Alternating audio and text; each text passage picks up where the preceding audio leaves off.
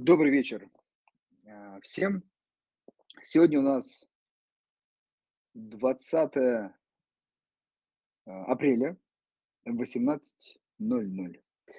И наш ежедневный эфир, ежедневный, еженедельный эфир, а, посвященный различным темам, связанным с фондовым рынком и не только.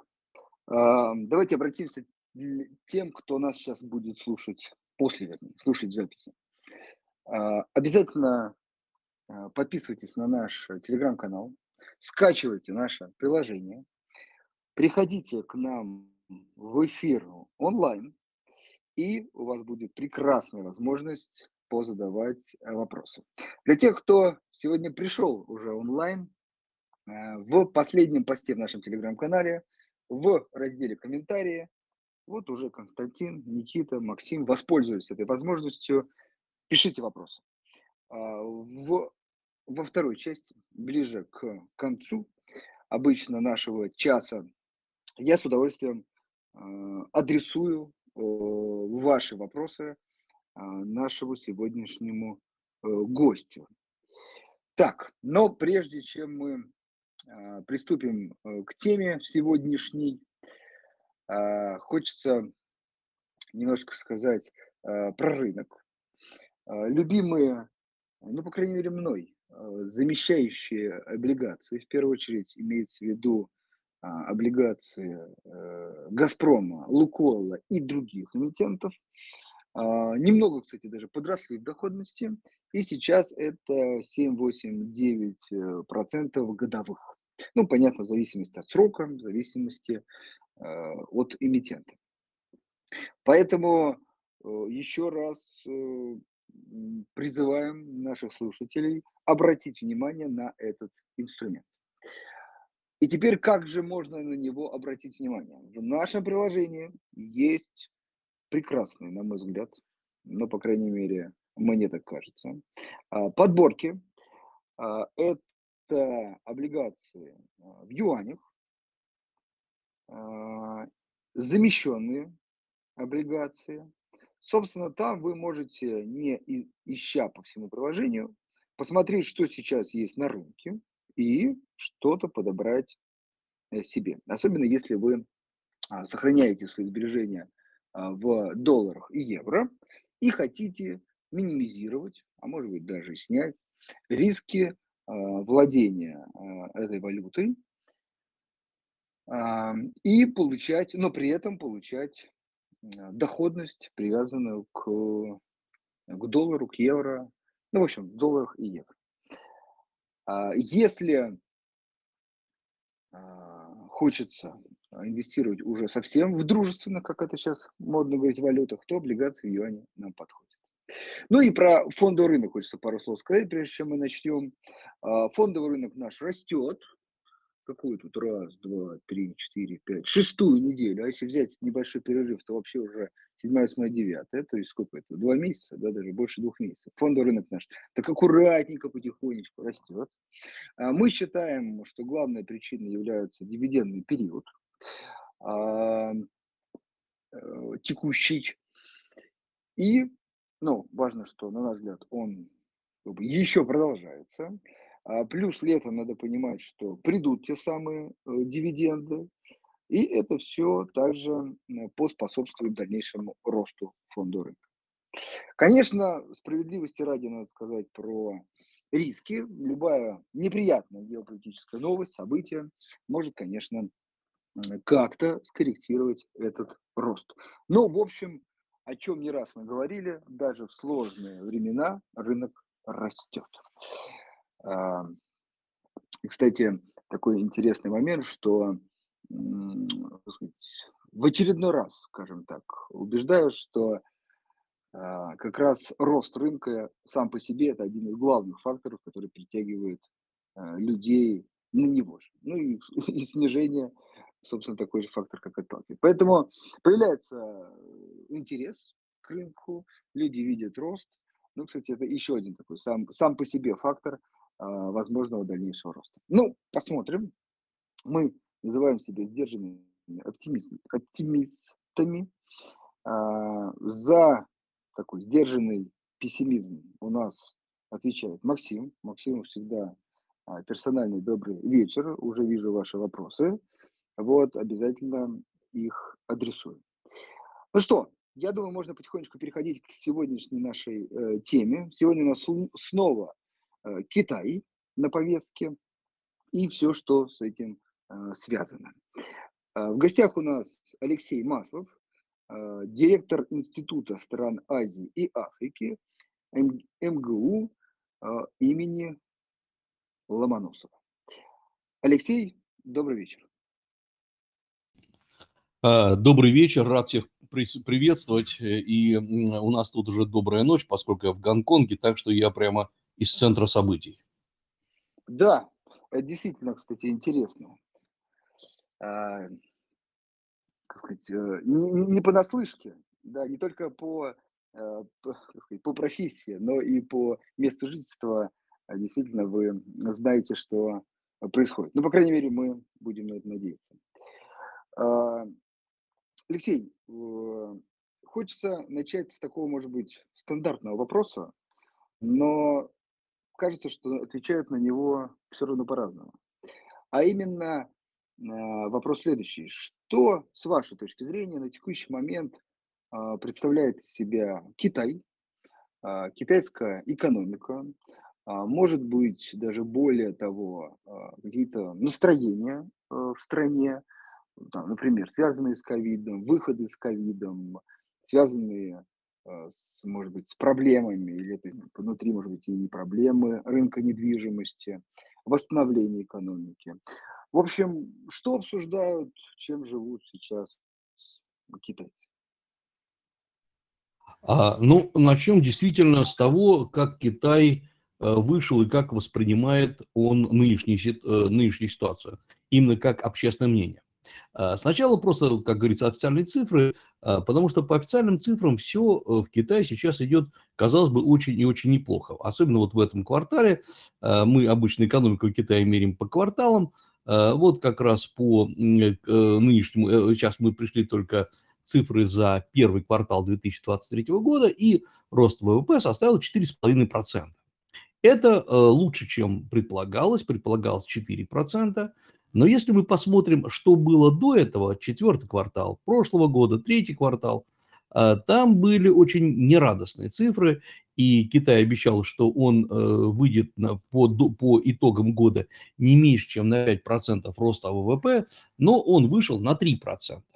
А в, во втором квартале прошлого года вообще был э, рост 0,4%.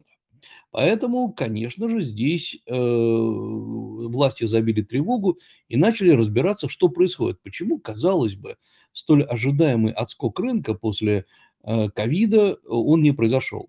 Э, я напомню, что Китай формально очень быстро победил ковид. То есть он победил его первым в апреле 2022 э, года. А, прошу в апреле 2020 года. Но при этом последним э, открылся для внешнего мира. То есть Китай действительно опасался э, резких каких-то движений. Опасался, как сейчас мы видим, э, не напрасно. С одной стороны, мы видим э, заметное замедление в Китае потребления. Оно сейчас по последнему кварталу начало подрастать, но все равно не так, как хотелось бы китайским гражданам. А потребление, соответственно, тормозит и развитие рынка, производства и всего остального. Больше всего в Китае растет у нас, э, точнее быстрее всего растет э, рынок электронной коммерции, если мы берем по услугам. И это, наверное, самая главная тенденция, которая зародилась в период э, коронавируса и сейчас продолжается. Может быть, сегодня мы отдельно об этом поговорим. Очень активно в Китае подрастает все, что связано с некоторыми сферами, например, здравоохранение в самом разном виде, в том числе и телемедицина. Очень активно в Китае, и причем это видно по по, по ключевым э, позициям резко выросло все, что связано с электромобилями, например, производство аккумуляторов, производство деталей для электромобилей, производство литиевых э, аккумуляторов. И, в общем, сейчас предполагается, что в, в этом году все, что связано с электромобилем, вырастет как минимум до 30, на 35% в, в год. И инвесторы именно идут вот в эту область. А, но при этом, что происходит помимо всего этого?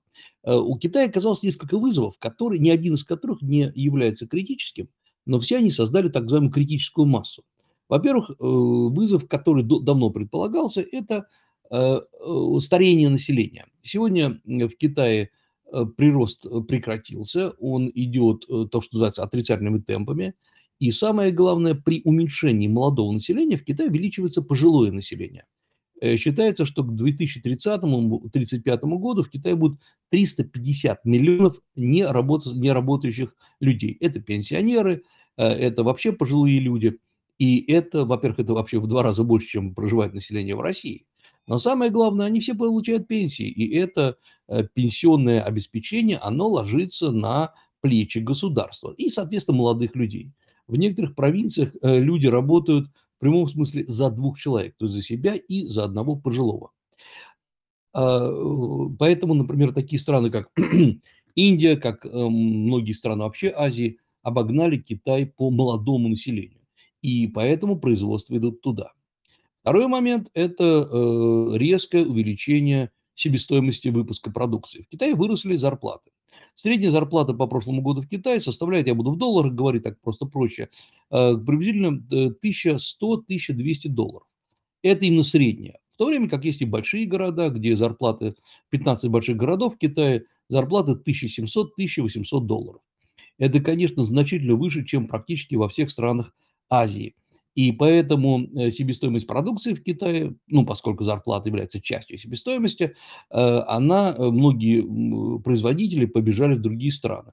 Не все хорошо обстоит в этом смысле, потому что, например, наверняка вы знаете проблемы Apple, который попытался переместиться в Индию, оказалось, что качество продукции недостаточное, но, как говорится, люди работают над этим. Третья проблема – это огромная задолженность регионов перед центральным правительством и мелких банков перед крупными. Это вот раздача различных э, кредитов. Э, население набрало кредитов очень много в период ковида, а отдавать, оказывается, ну, во-первых, многие просто не рассчитывали, что однажды придется отдавать. Э, с другой стороны, оказывается, что многие регионы в долгах, как в шелках. И, э, например, мы увидели впервые серьезное падение промышленного производства по южным регионам Китая. Это там, где э, и э, состоит вся крупная база, э, промышленная, китайская промышленная база, где выпускается вся электроника, потому что во многом именно эти регионы были ориентированы на экспорт в США, который тоже упал. И вот мы подходим еще к одному четвертому факту критическому. Это, эм, скажем так, нерегулярность экспорта. Я хотел сказать, что он падает, на самом деле нет, с кем-то он растет. С Россией, например, экспорт Китая э, растет, э, США он немножко упал. Но самое главное, это ковид привел к э, обрушению очень многих логистических связей.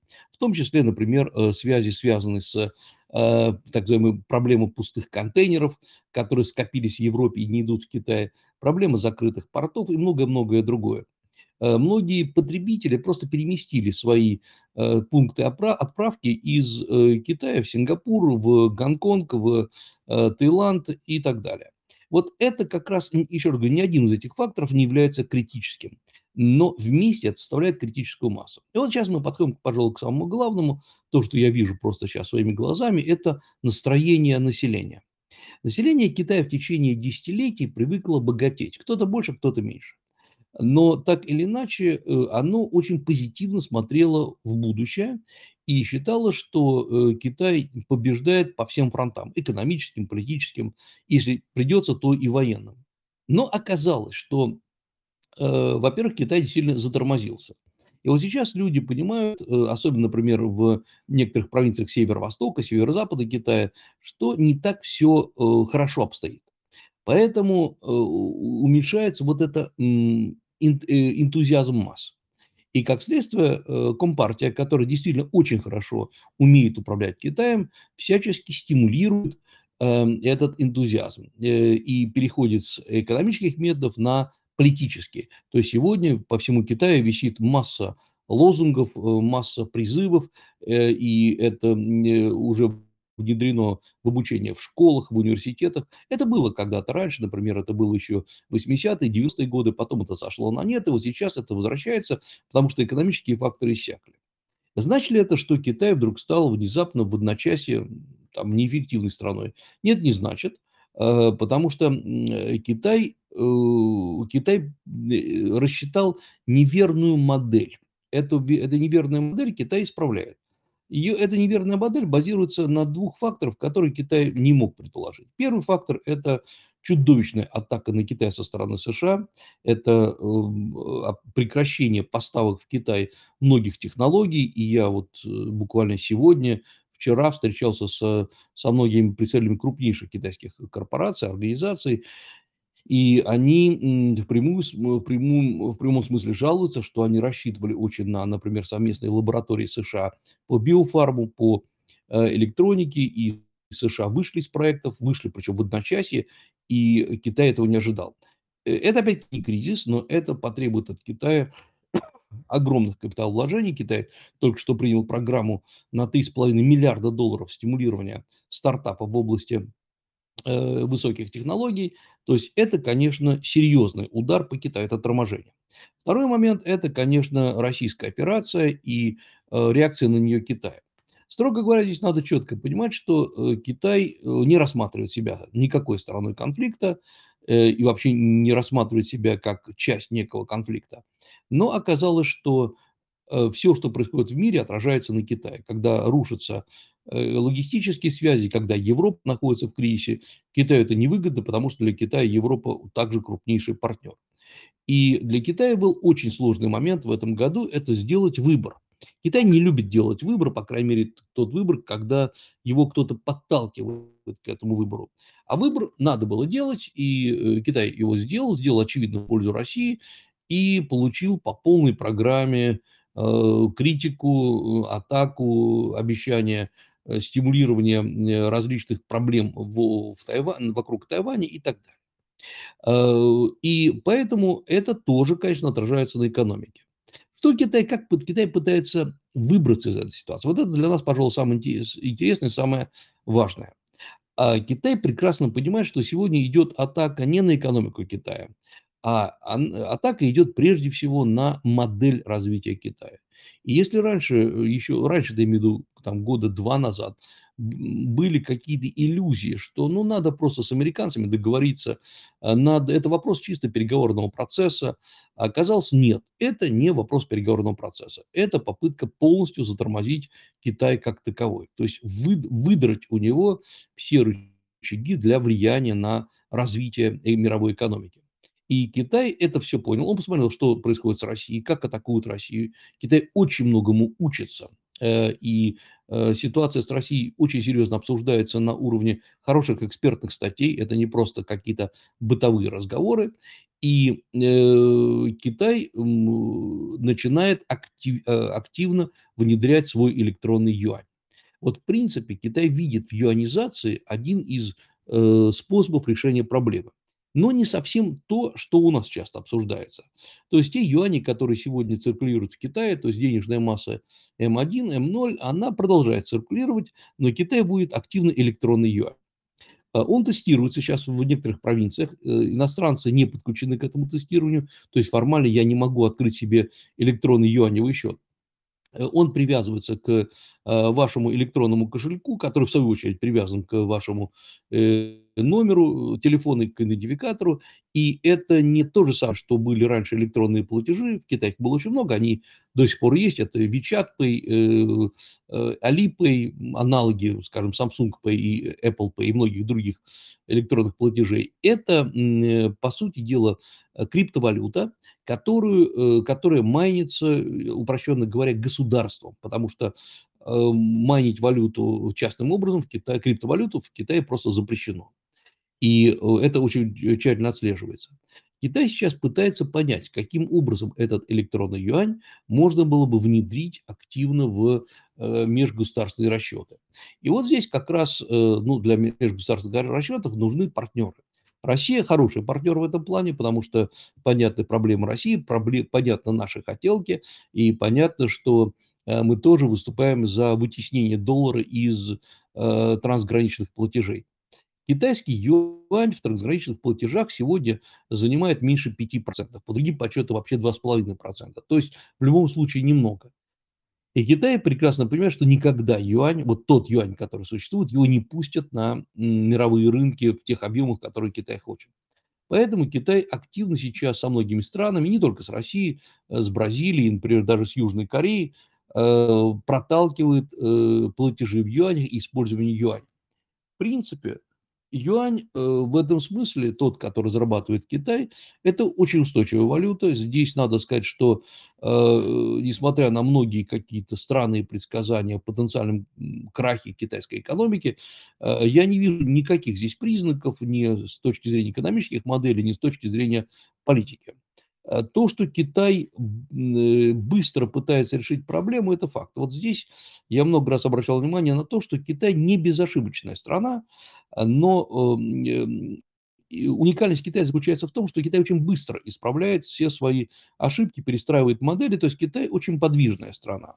И если мы посмотрим, как Китай удачно, например, сумел решить гонконгскую проблему, грусти гонконгцев, но, в общем, она решена, имею в виду э, протесты или а, различные э, попытки э, отделить Гонконг от Китая, в том числе экономически отделить, мы видим, что рычагов влияния в Китае очень много. И здесь, э, вот подходя к юаневой экономике, мы должны предполагать, как она будет дальше развиваться. Во-первых, она развивается, в общем, прежде всего, базируясь на китайской экономической модели, то есть обеспечение, это развитие китайской экономики.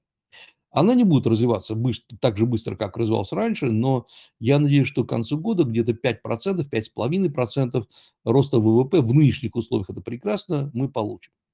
Во-вторых, э, Китай активно э, использует использует свою концепцию пояса путь, то есть страны, которые присоединились к этой инициативе, для расчетов в юанях, то есть укрепляет юань как трансграничную э, валюту расчетов. И делает это очень успешно.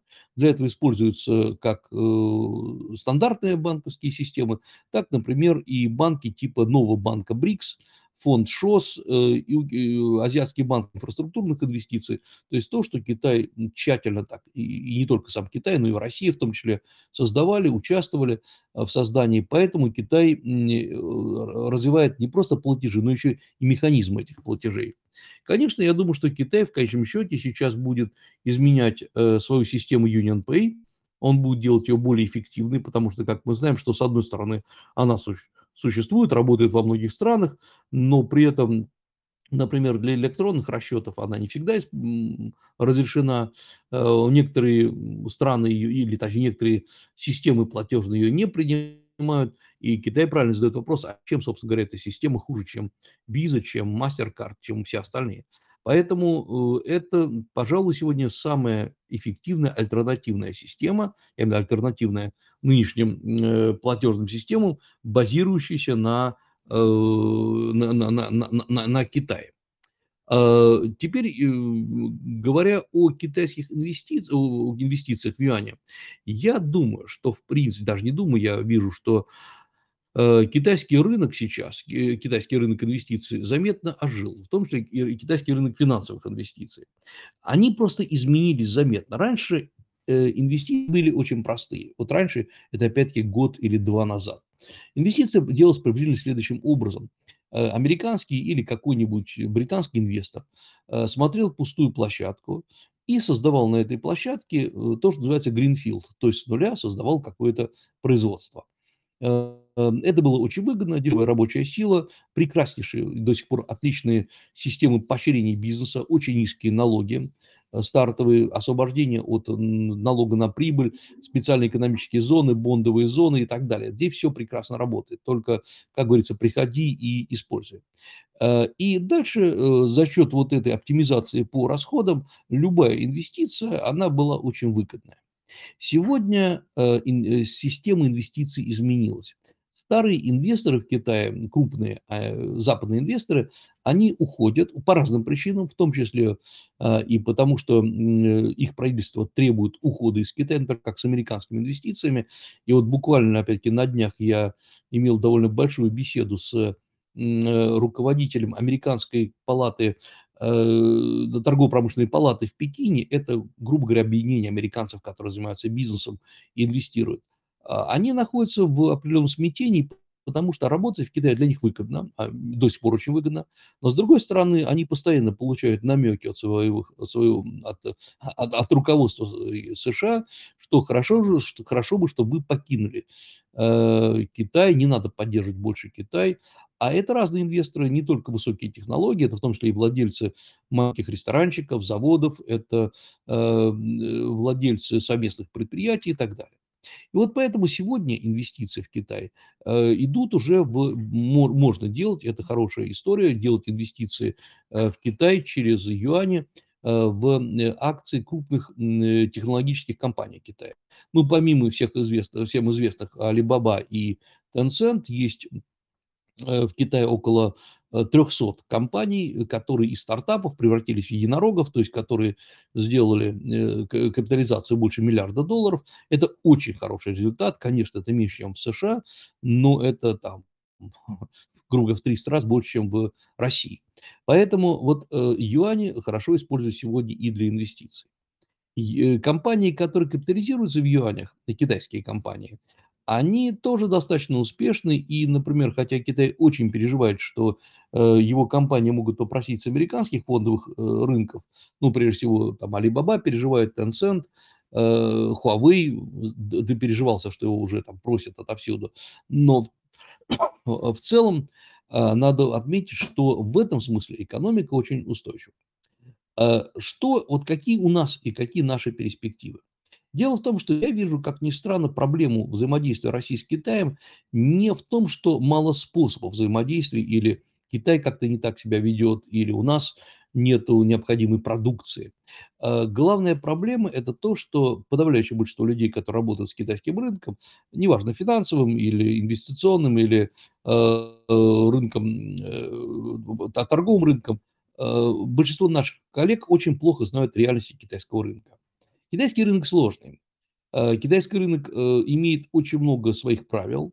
Они не ахти какие там э, загадочные, но их надо знать. Но надо просто подготовиться к тому, что это совсем другие, другой рынок, другие правила. То есть для того, чтобы работать с Китаем, надо для начала потратить какое-то время, не так много, взять и с нуля его изучить.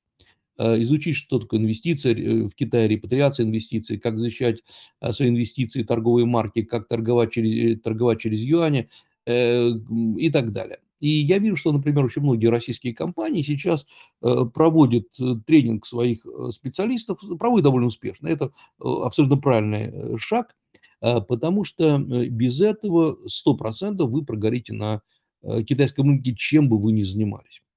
Но самое главное, и если мы говорим, вот я такую свою долгую реплику сейчас закончу и буду готов отвечать на все вопросы.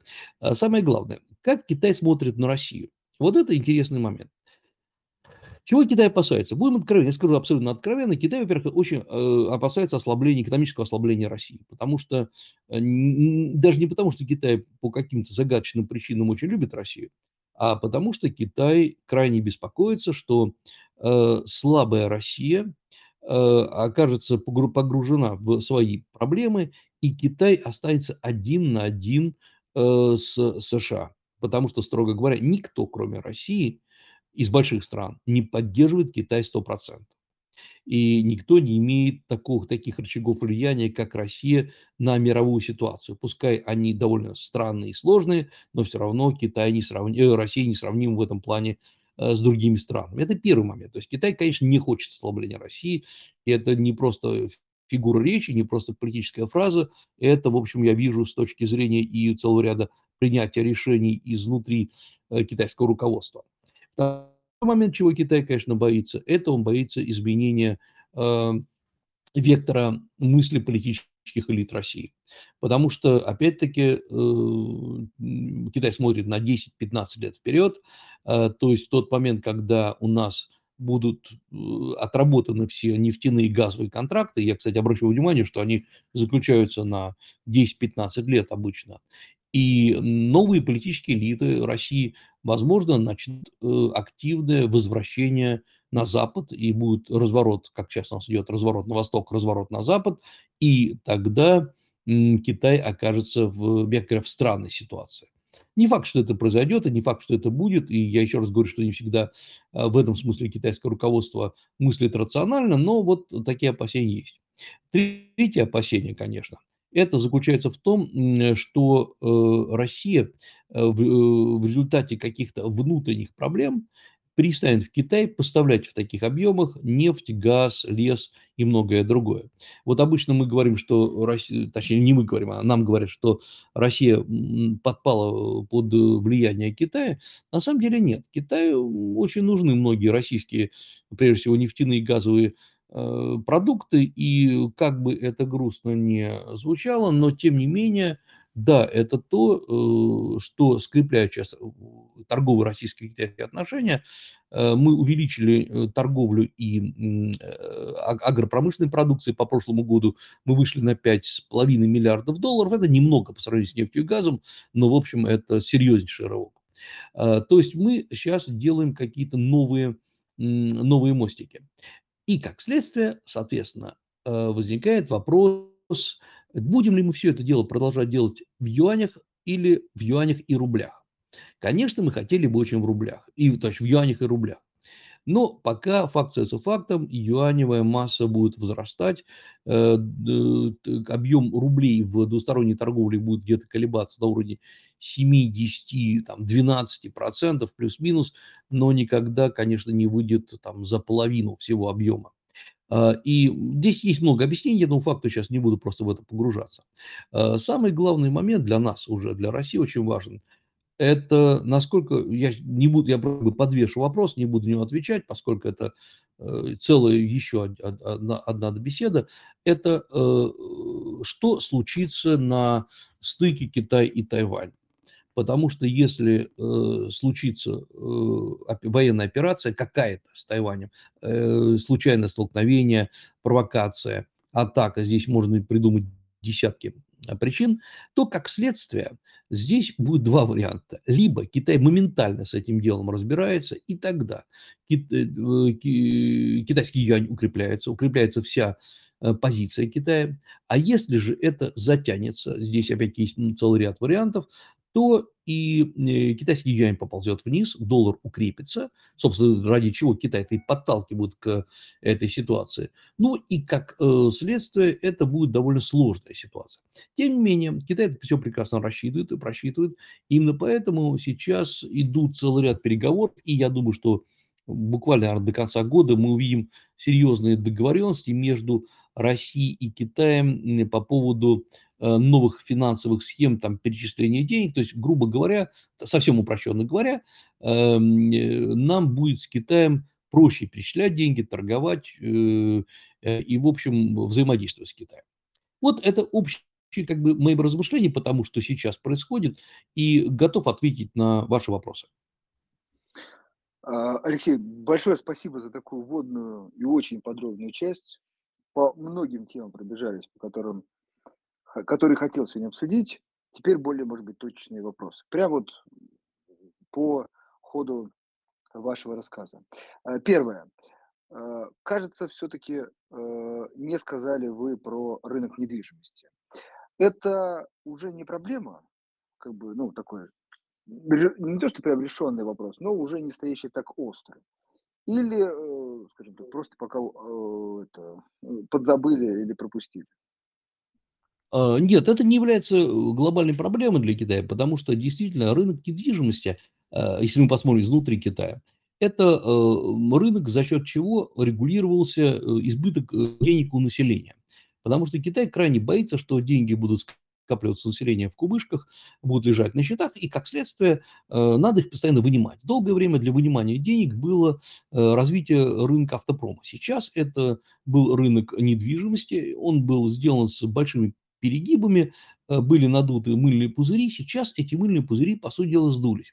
То есть рынок недвижимости работает вполне нормально, и э, цены держатся на вполне высоком уровне, э, но самое главное, они не надуваются вверх и сильно не падают вниз. Он стабилизировался.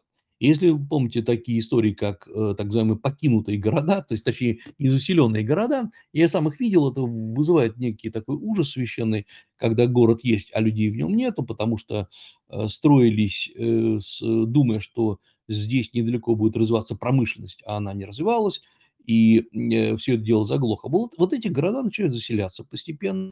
Китай, китайские банки кредитуют население для заселения, и мы видим более-менее, э, что эта проблема недвижимости рассосалась. Но, например, если вот в лоб спросить, имеет ли смысл покупать недвижимость в Китае, э, то я бы, э, ну, если вы не собираетесь по каким-то причинам всю жизнь жить в Китае, то я бы сегодня бы не посоветовал по одной простой причине.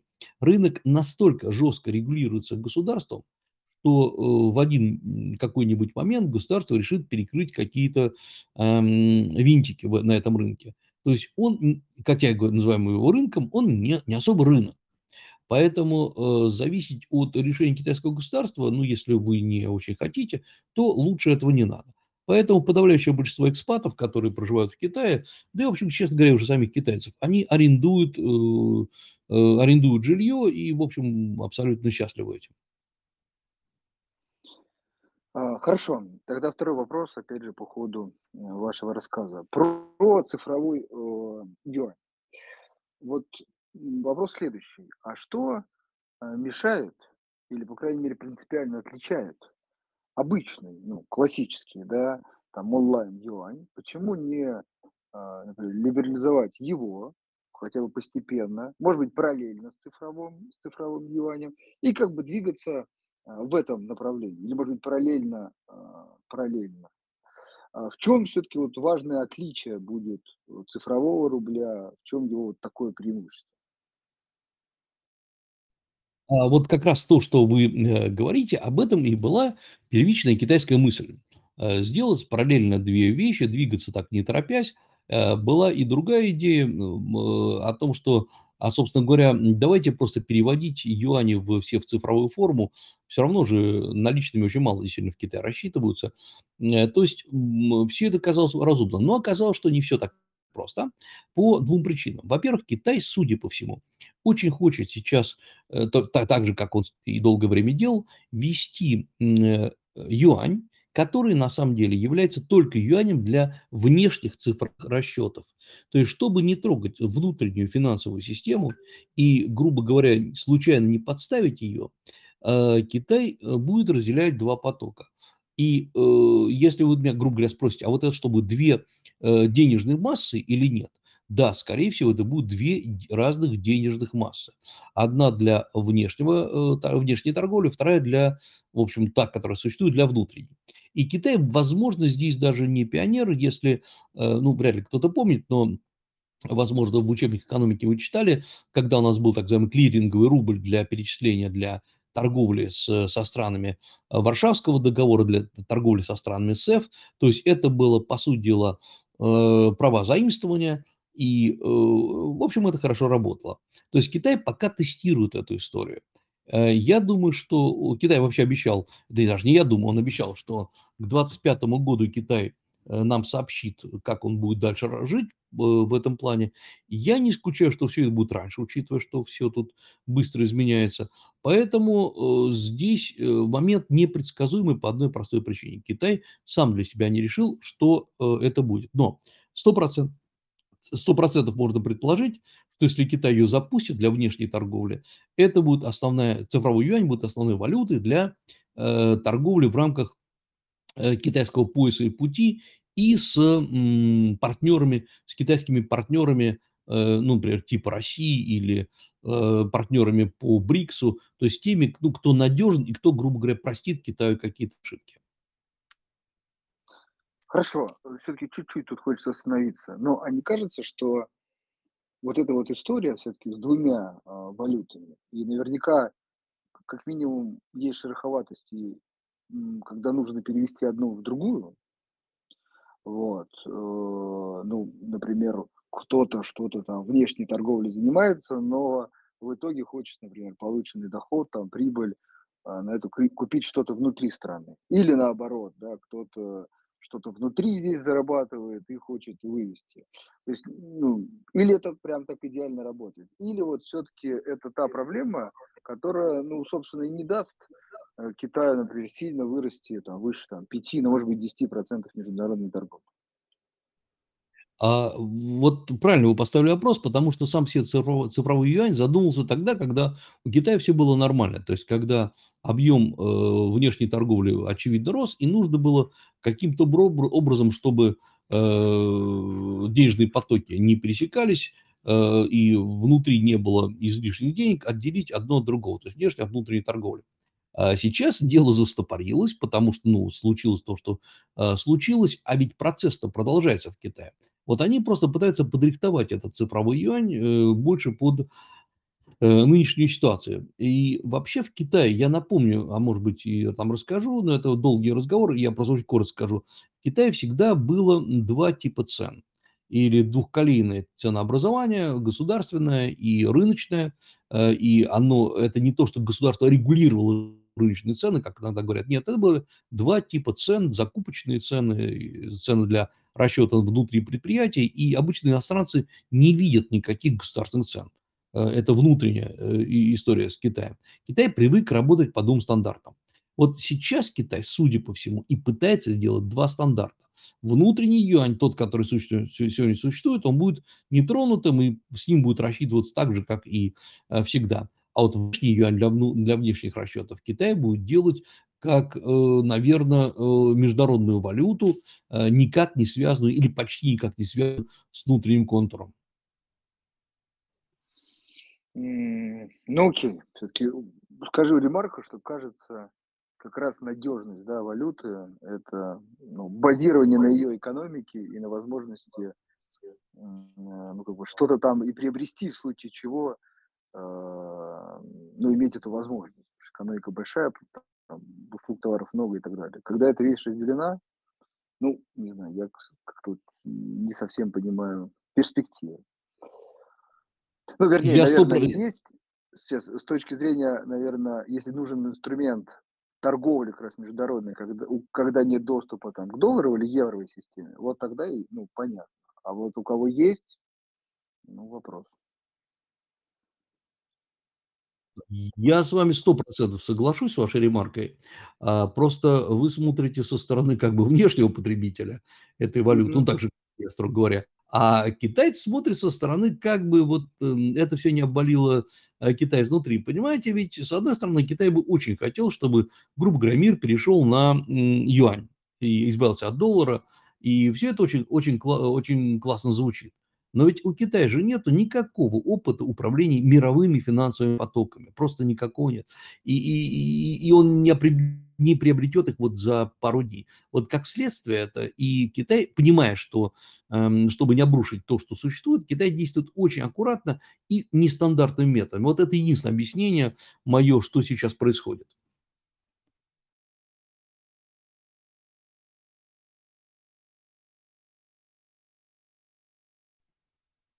Коллеги? Да, извиняюсь, я тут, э, к сожалению, не отжал микрофон. Игорь, переходим к следующему вопросу. А, в конце вступительного рассказа вы как раз сказали про то, что очень хорошо, актуально сейчас инвестировать в крупные компании как раз через э, там, долевое э, инвестирование и так далее, и так далее. А, Первый вопрос на эту тему. А, Ну, и в российском инвест-поле, сообществе, я думаю, в мировом, а, обсуждались истории, ну, наверное, уже все-таки относительно далекие, связанные с а, Alibaba и с а, основателем этой компании. Потом э, некоторые вмешательства в там, сферу образования и а, серьезные ограничения по этому поводу.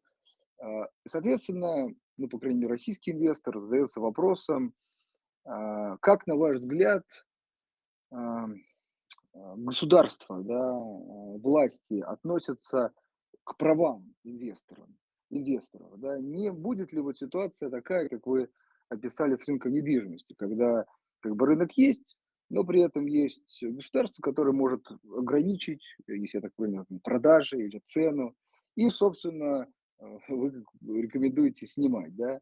Вот нет ли такой опасности, что что-то такое может происходить и на фондовом рынке а, Китая? Э, да, безусловно, есть, и здесь никто вам никаких гарантий дать не может. Но, строго говоря, например, ситуация, э, с двумя компаниями, э, которые больше всего пострадали, наверное, от действий государства. Это Alibaba и Didi э, которая в том числе работала и в России.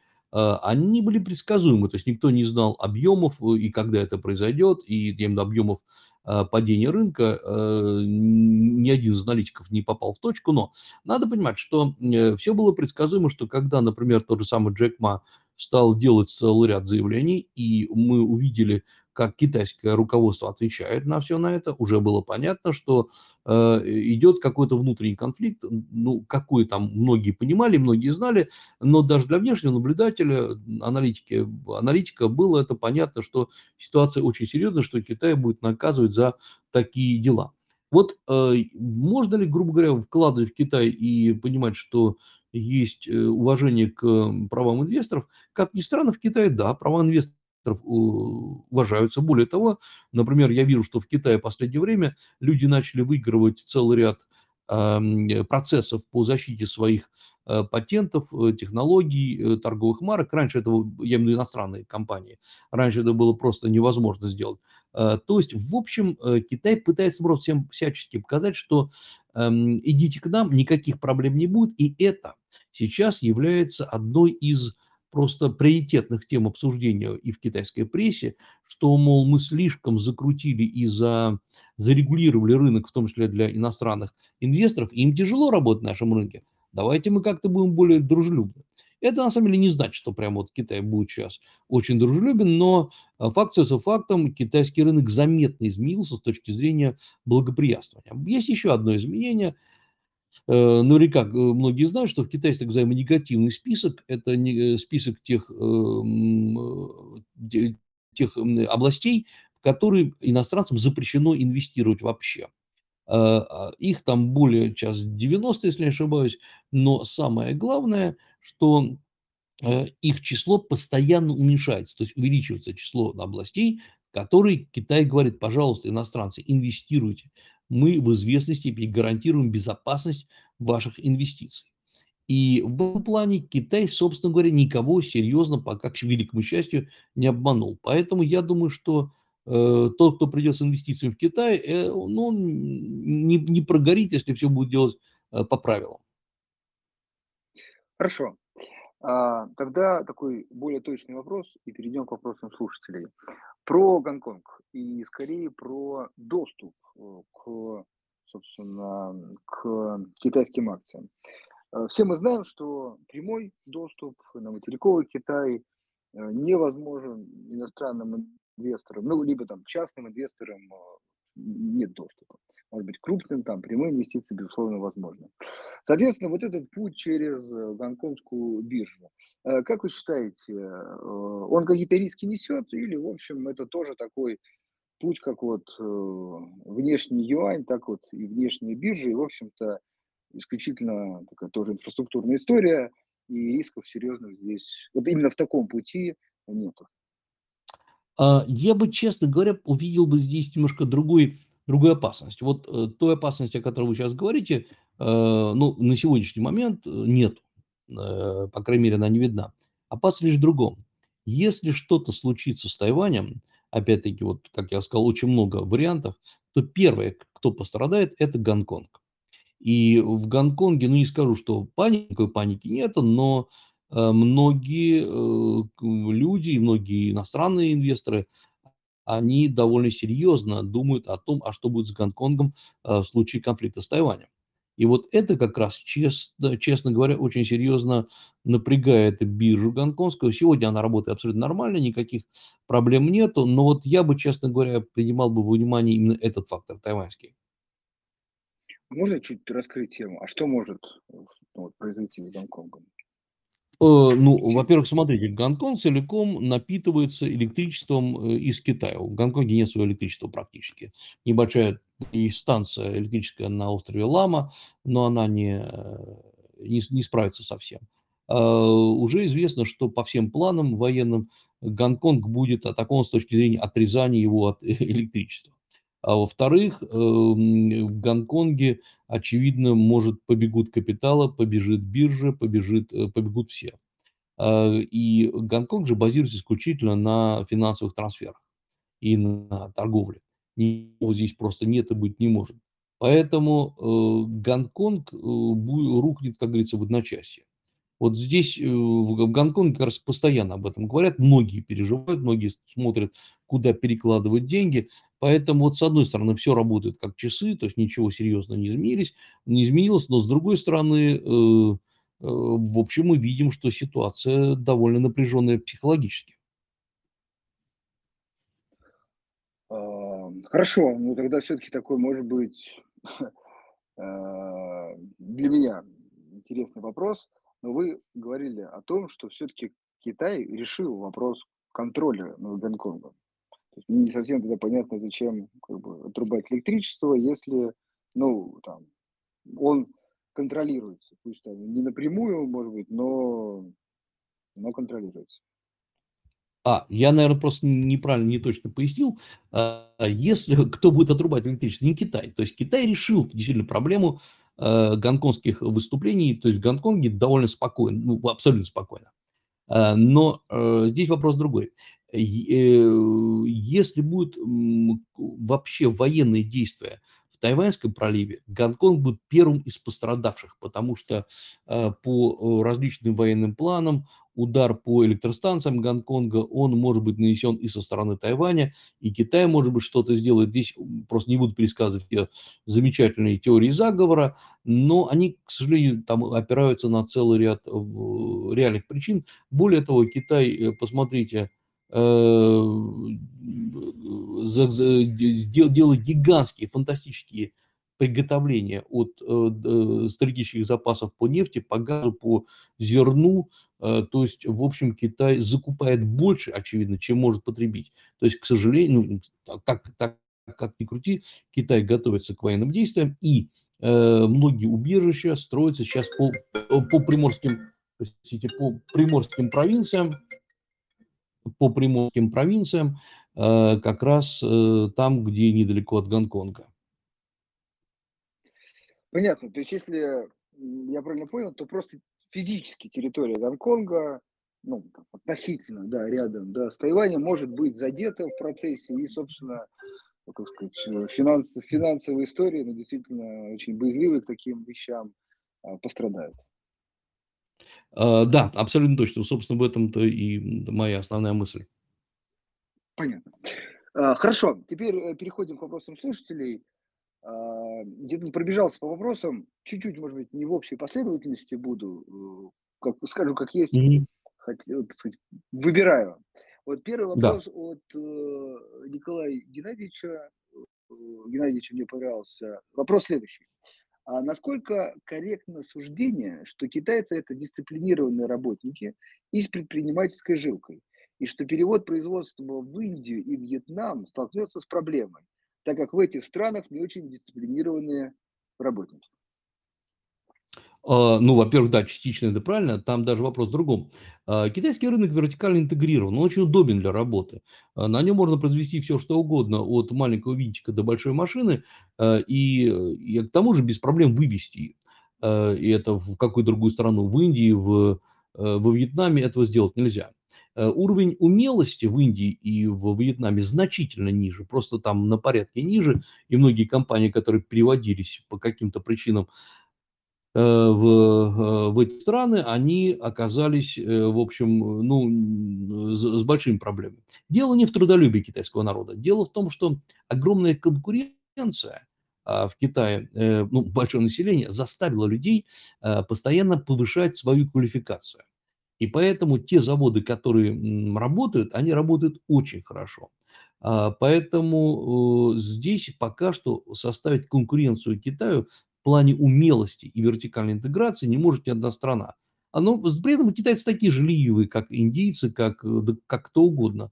Просто конкуренция заставляет их двигаться, там, пускай ругаться на жизнь, но э, иначе они просто не выживут. Э, да, но все-таки маленькая ремарка, что много пример стран, где такая же конкуренция все равно людей не толкает к развитию. Э, увы, да.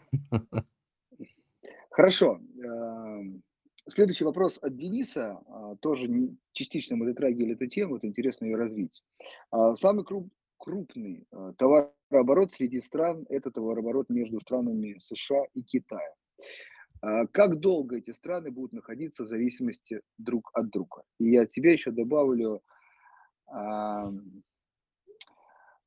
ну, э, не как долго, а вообще, как вы считаете, эта тенденция будет сохраняться, или мы постепенно увидим э, снижение товарооборота, и вот, кстати, по мере его снижения как раз, может быть, более э, жесткие там высказывания, когда уже будет, будет происходить такое экономическое развязывание этих стран. Вот а... как вы да, я понял. А, смотрите, я думаю, что, во-первых, они, ну, абсолютно правильно, это самый большой товарооборот между странами, более там 800 э, миллиардов долларов, э, и самое главное, он самый разнообразный по своему содержанию, от э, зерна до высоких технологий. На самом деле страны настолько тесно вросли друг в друга, что вот просто взять и разделить невозможно. И э, это хочет, хотел сделать и Трамп, хотел, хочет сделать и Байден. Но вот эта семерика, чайная Америка, о которой все говорили, она в реальности существует. Это э, уже такой баланс двух сверхдержав. И именно это заставляет, как ни странно, Америку и пытаться разорвать, вот сделать то, что называется обычно декаплинг, да, вот это вот разрыв, потому что э, Америка понимает, что она слишком зависит от Китая. Китай это никогда не скрывал, что он зависит от Америки, что Китай вообще, э, современный Китай э, развился за счет американских денег. Но я думаю, что да, действительно, торговый оборот, если не будет никаких изменений в политике, торговый оборот между США и Китаем постепенно будет уменьшаться. Будут уменьшаться, прежде всего, инвестиции э, в Китай и, наоборот, уменьшаться также китайские инвестиции в США, которые довольно большие. А, уже сегодня мы знаем, что китайские компании не разрешают свободно покупать некоторые, ну, э, путем слияния и поглощений что-то скупать на американском рынке. Мы знаем, что китайские компании не пускают некоторые на американский рынок, ну, известный пример Huawei, там, ZTE, Lenovo, многие другие компании. А, на что рассчитывает Китай? Китай рассчитывает на то, что сменится очередной президент США, который будет более рациональным и разумным, и все восстановится. Я думаю, что это вопрос не в президенте, вопрос в том, что США чувствует колоссальную угрозу со стороны Китая, и Китай – это единственная страна, которая действительно по-настоящему угрожает э, США. Поэтому я думаю, что вот это вот раз, разрывание отношений болезненно и долго, оно будет еще идти годами. Э, но э, какие формы оно предпримет, очень сегодня сложно предположить. Хорошо, следующий вопрос э, от меня. А, вот если можно, тут невозможно не задеть Индию. А, с одной стороны, считаете ли вы, что Индия выигрывает вот этого, а, сказать, ну, даже не противостояние, сложно, мне кажется, так назвать, но а, раз, как сказать, ухудшение китайско-американских отношений и, может быть, э, для Америки следующим Китаем. Вот. Или же, ну вот просто исходя из того, как, по крайней мере, сейчас Индия себя ведет с точки зрения там, закупки российской продукции, у Индии э, какая-то своя все-таки есть повестка, и она пытается, так сказать, лавировать и э, получать свои выгоды. А, ну или вот более проще, насколько Индия действительно проамериканская, или вот она все-таки есть у нее свое мнение, свои взгляды. А, Индия про, про своя, про национальная, про националистическая, это, это 100%. Но тут есть один вопрос. Э, то, что подавляющее большинство индийской элиты, конечно, смотрит больше э, на США, чем на Китай или на Россию. И Индия находится под огромным влиянием США. Но э, за счет довольно грамотной политики Моуди, и в том числе довольно грамотной политики э, экономической, Индия не позволяет себя использовать как таран там, против э, США или э, против Китая или против России. Выигрывает ли Индия? Э, нет, не выигрывает, потому что для Индии, э, Индии очень устраивала ситуация, когда, с одной стороны, постоянно обижается на США, э, на Китай, ругается с ним, но с другой стороны, посмотрите, объемы инвестиций из Китая в Индию резко возросли в последнее время. Я имею в виду не перевод компаний из Э, Китая, э, из э, США, например, в Индию, а именно прямые инвестиции в Индию из Китая. Но если сейчас э, Китай будет э, подвергнут какому-то астракизму со стороны США, то, скорее всего, будет, конечно, очень и очень серьезный удар и по экономике Индии, потому что я не думаю, что США будут укреплять Индию в обмен на Китай, э, поскольку они уже обожглись на э, Китае, и стало понятно, что э, укреплять какую-то азиатскую страну уже было невыгодно. США как раз сами пытаются присутствовать в Азии как единственный возможный игрок. Ну, я тут чуть-чуть уточню, ну, какой-то, как это, трудовые ресурсы нужны, ну, если, то есть невозможно все производить, там, вот, вернуть в США, мне кажется, это, ну, просто невозможно. То есть нужен рынок, если уходить из Китая, то нужно куда-то. Мне кажется, А, назад, э, вот да. возврат назад невозможен. Да, в этом плане я, я соглашусь, просто опять-таки, наверное, не очень точно ответил на вопрос. Э, тут вопрос в другом. Э, да, Индия будет получать больше инвестиций, и туда пойдет больше э, компаний, это правда. Точно так же, как, например, э, будут перемещаться компании в, э, в в, во Вьетнам, в Индонезию, в Малайзию. Мы сейчас видим, например, небольшой э, начало небольшого притока инвестиций в, во Вьетнам. Так что здесь как раз все идет нормально с этой точки зрения. Но именно с точки зрения того, что Индия выиграет как мощная экономическая держава, я здесь сомневаюсь, потому что для Индии как раз очень хорошо, когда рядом развивается Китай, с которым можно торговать. А, понятно. Хорошо, следующий вопрос. У нас немножко час закончится, но если можно еще несколько минут. А, был от слушателей вопрос про Африку. Действительно много информации про то, что Китай инвестирует в Африку, на самом деле, вот, так сказать, в Индию, в Индонезию. А, вот э, с вашей точки зрения, это инвестиции исключительно, ну, как сказать, возможность э, контролировать добычу ресурсов, столь необходимую Э, Китаю? Или все-таки это инвестиции, ну, скажем, принос, например, технологий, каких-то а, инноваций китайских в эти страны? А, ну, значит, поскольку Африка это гигантский континент, и для каждого, грубо, грубо говоря, региона Африки у Китая есть своя стратегия. Э, и вот Китай делает очень правильно, он не рассматривает Африку как, грубо говоря, большой кусок земли. Э, во-первых, в Африке Китай в ряде стран строит дороги, это Кения, Танзания и так далее, берет под контроль свою инфраструктуру. Э, Нигерия, Китай вкладывает много денег в нефтяные ресурсы.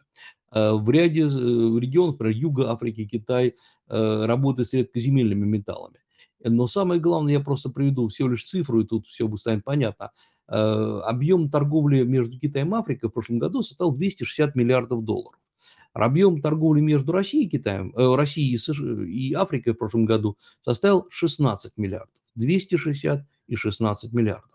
Э, и это говорит о том, что Китай пока что эм, э, делает простую вещь. Он перемещает часть своей продукции, э, производства в Африку, Э, и поскольку э, дешевле, выгоднее, особенно производство э, простейшее какое-нибудь, и потом многие из этих товаров идут по многим странам мира уже под китайскими брендами. Поэтому Китай пока работает с Африкой как с очень перспективной страной, перспективным регионом.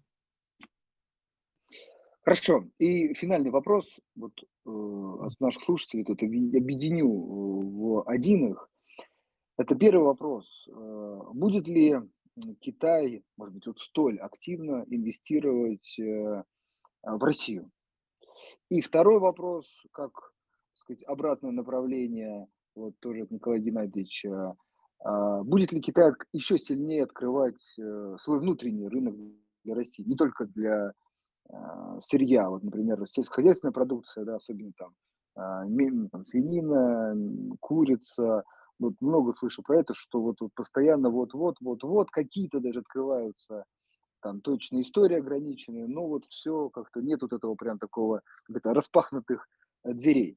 В общем, что с инвестированием э, Китая к нам и допуском наших продукций в Китай?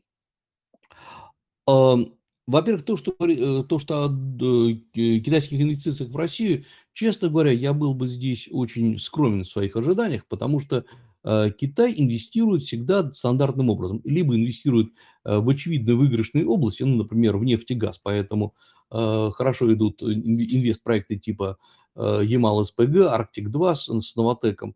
Здесь все понятно, откуда берутся, куда идут деньги и как они отбиваются. Китай иногда инвестирует в покупку известных брендов, как он, например, покупал эм, э, Volvo, IBM и многие другие, но здесь э, э, Россия нет для известных мировых брендов. И третий момент, Китай инвестирует в инфраструктуру, если ему дают управлять этой инфраструктурой, то есть если он будет управляющей компанией, как это делал, например, при покупке порта, порта Пирей, порт, итальянских портов. Здесь Россия не дает, может быть правильно, что не дает возможности Китаю Э, контролировать российскую инфраструктуру. И вот получается, что те области, которые мы, в которых мы заинтересованы в инвестициях, э, например, э, индустриализация российского Дальнего Востока, они абсолютно не важны и не референтны для Китая. Поэтому я не думаю, что именно инвестиции резко возрастут. Они и раньше-то были небольшими, и сейчас останутся небольшими. Китайские частные инвесторы в Россию не идут. Э, э, если будут какие-то интересные проекты, мы получим прирост, например, еще ну, в районе 8-10 миллиардов долларов. Инвестиции будет очень здорово, но это будет просто какой-то подвиг. А вот как раз инвестиции в Китай, здесь надо четко понимать, никаких специальных прав для России Китай не будет делать. Китай ввел такое количество поощрительных мер, что только их достаточно изучить, и были бы там, как говорится, энтузиазм и э, деньги, то можно вкладывать. Э, вопрос в том, что Китай снял для России целый ряд ограничений, например, по сельхозпродукции, почему так получили прирост этой продукции. Практически сегодня нету э, российской продукции, сельхозпродукции, запрещенной для поставок в Китай. Но дальше уже а, мы вступаем э, на конкурентное поле, э, где работают не только россияне, работают и британские компании, новозеландские, собственно, сами все китайские. Поэтому я не случайно сказал, что если мы не понимаем, как работает китайский рынок, ни о какой успешности инвестиций в Китай речи быть не может. И, но нужно ли, на вопрос, можно ли инвестировать в Китай – да, э, я, я, грубо говоря, вот если есть желание, надо это делать, но предварительно надо четко изучить саму по себе технологию, как это делать и как защитить свои инвестиции. Алексей, все-таки уточню, э, под инвестировать в Китай вы подразумеваете в том числе и продавать что-то в Китае. То есть я все-таки имел в виду больше доступ э, к китайскому рынку, как на, ну, продажи нашей продукции.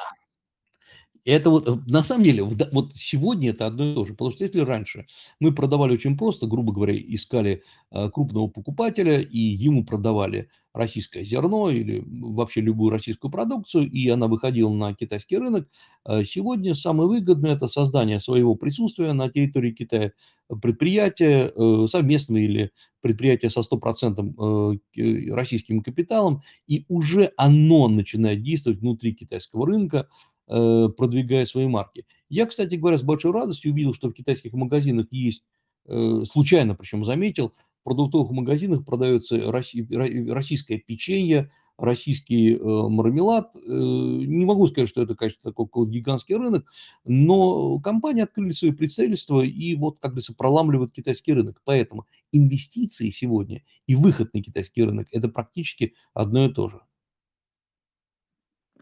Алексей, вам огромное спасибо за подробный рассказ. А, ну, я точно для себя определенные вещи полезные вы, вынес. А, надеюсь, э, наши слушатели, потенциальные инвесторы а, тоже сказать, проапгрейдили свои знания. Поэтому вам за это огромное спасибо. Всем, дорогие слушатели, вам добрый вечер. Да, всего доброго. Спасибо большое.